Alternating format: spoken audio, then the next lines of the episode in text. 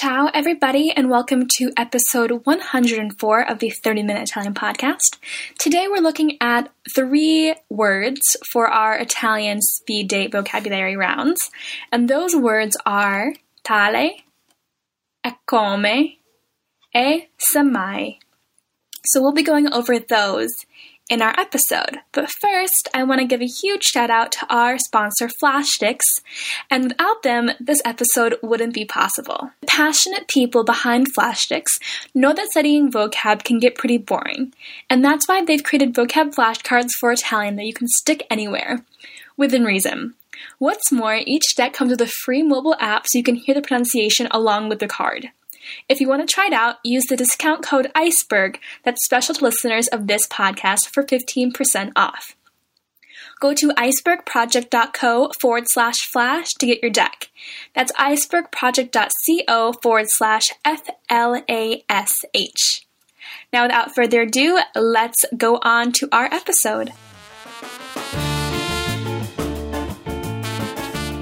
This is Cher Hale, and this is the 30 Minute Italian Podcast, where we're all about boosting your confidence in speaking Italian in 30 minutes or less. Ciao a tutti, and welcome back to episode 104 of the Iceberg Project 30 Minute Italian Podcast. Now, like I mentioned in the intro, we're going over three words today for our Italian vocab speed dates. And those words are semmai, e come, e tale. And this is similar to our previous episodes where we went over words like appena, addirittura, comunque, e quindi. And well, I'm going to give you the definition, and then I'm going to give you some examples, and hopefully we can help solidify how these words work in relation to the other words in Italian, which is the whole point, right, of learning a language. So, tale is our very first word. And seriously, like, I've read this word so many times in books and articles, and I've heard it in interviews, and for some reason, it just will not stick. So, when I wrote this article, I was hoping that it would stick. And since then, I've been able to. have like one or two of the definitions stick, which help me it helps me at least understand what's going on. So it's fine. So round one, tale. It's spelled T A L E, like tail in English. So, tale has lots of meanings in the dictionary. Listen up for them. They are similar, alike, certain, such, that person, and guy, which obviously the guy one is like random. Like, why is that there? But it'll make sense. So, if tale has no gender, meaning no, it's not feminine or masculine, but there are two forms for the singular and one for the plural. So, when you're seeing singular, you might see tal, T A L, or tale. T A L E. But if you see it in the plural, it might be spelled T A L I. Now, seeing tal, T A L, is pretty rare, but in the event that you do see it, you'll know what it means. It's typically more formal. And without examples, these might mean nothing to you, so here are some to clarify when one is used over the other. So, esempi. When you want to use tale to mean similar or like, you could say this phrase tale e quale. Tale e quale, and that means the same as yours or identical.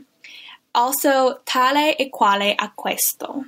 Tale e quale a questo means like that or identical to this one. So, in situations where I guess you see someone who has something similar to you, like I don't know, a purse or a shirt, you could be like, oh, e tale e quale, it's the same as mine, or it's the same as yours, I have the same one as yours, it's identical. If you want to use tale to mean such, as in the streets are totally inadequate for supporting such an amount of vehicles. It would be something like Le strade sono totalmente inadeguate a sopportare un tale volume dei veicoli. And because these are things just emphasize more you'll hear too, where in English it's instead I experienced such enthusiasm and an ease in organization that when I returned from my honeymoon, I seriously thought of trying to be a wedding planner.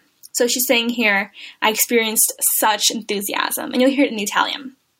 Io invece ho provato un tale entusiasmo e l'organizzazione è stata talmente facile che al ritorno dal viaggio di nozze ho pensato seriamente di tenere la strada della wedding planner.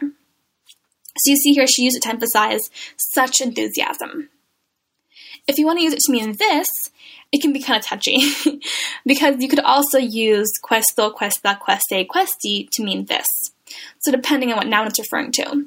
So when do you use questo? When do you use tale? Boh, non lo so. I have no idea.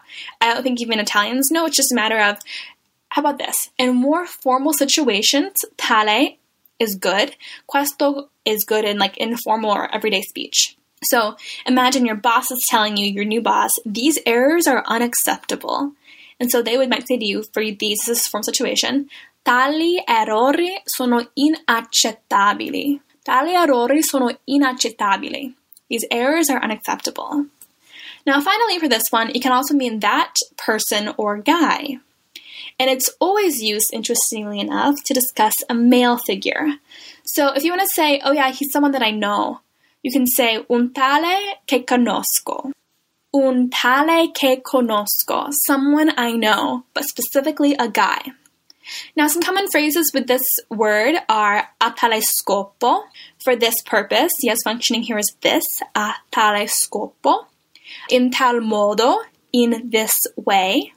In tale occasione, on this or on such an occasion. This one is a good phrase too.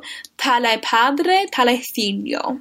And that means like father, like son, but typically in the negative sense with bad behavior. So you wouldn't say like, oh yeah, he's so smart.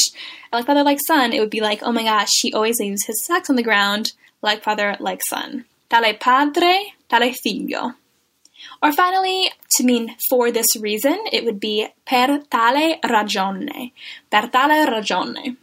Now, to recap that really quickly, tale can mean similar, alike, certain, such, that person, or guy. Those are the main meanings. And our next round comes with a come.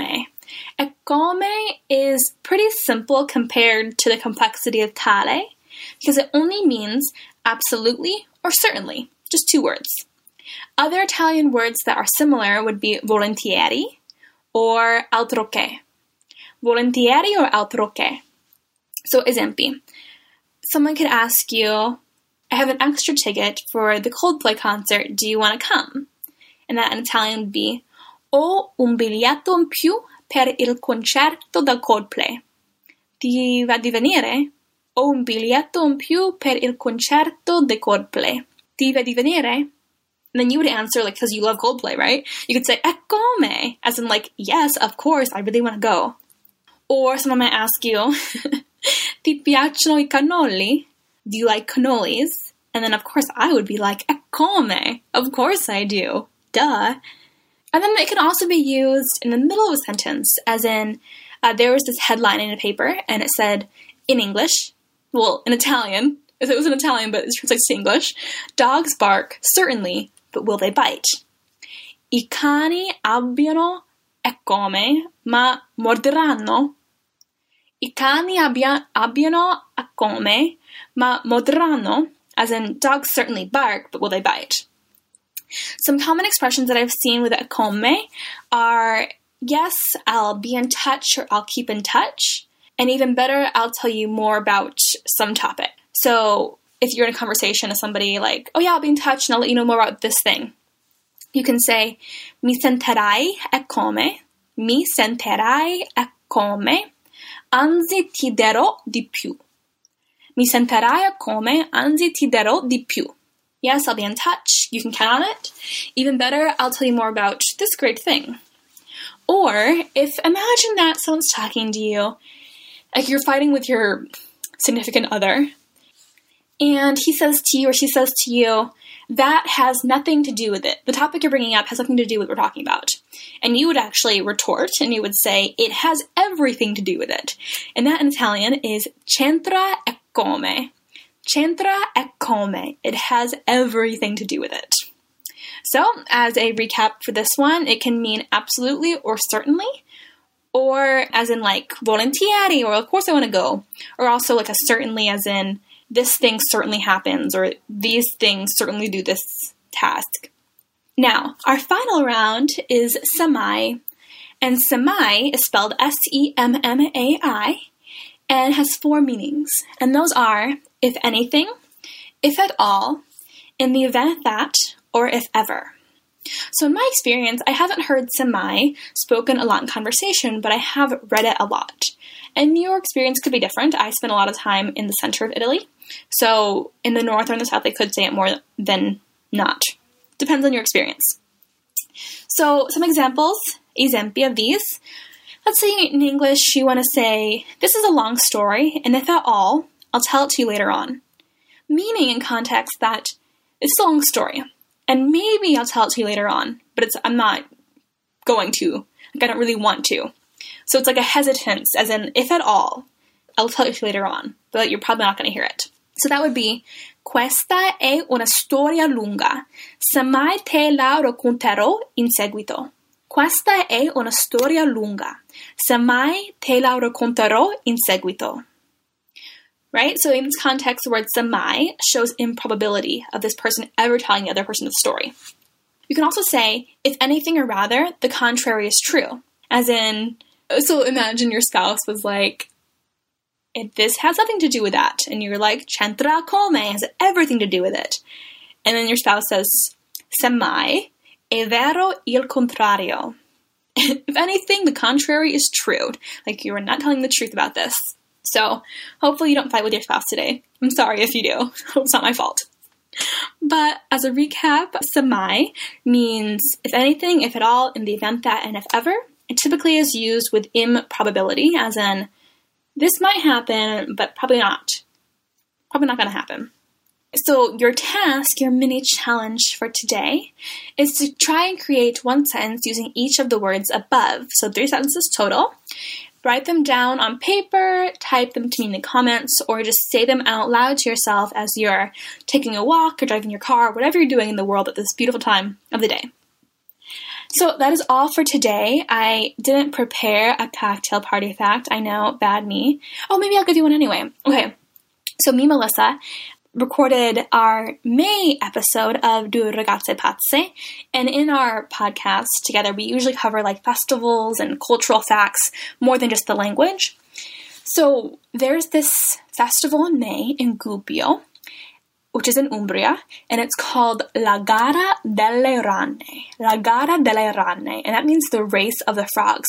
So these men will actually put, they have these like flat wheelbarrows, and they race them down the hill, like down this, they race them down this, I don't know, land in Gubbio. But the catch is that there are frogs on the top of each wheelbarrow, and whoever makes it the furthest without their frog jumping off wins the race.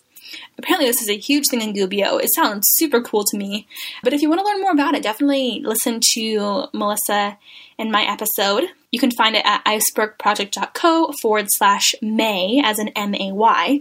And you can find all of these notes to find the words come tale mai at icebergproject.co forward slash 104, the numbers, and 104.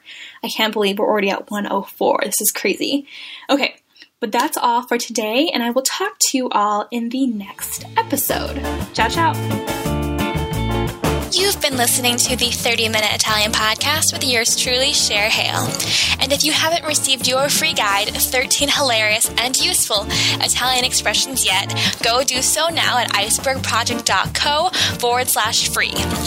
That's I C E B E R G P R O J E C T dot C O forward slash F R E E. Just enter your email address and it will be sent straight to you.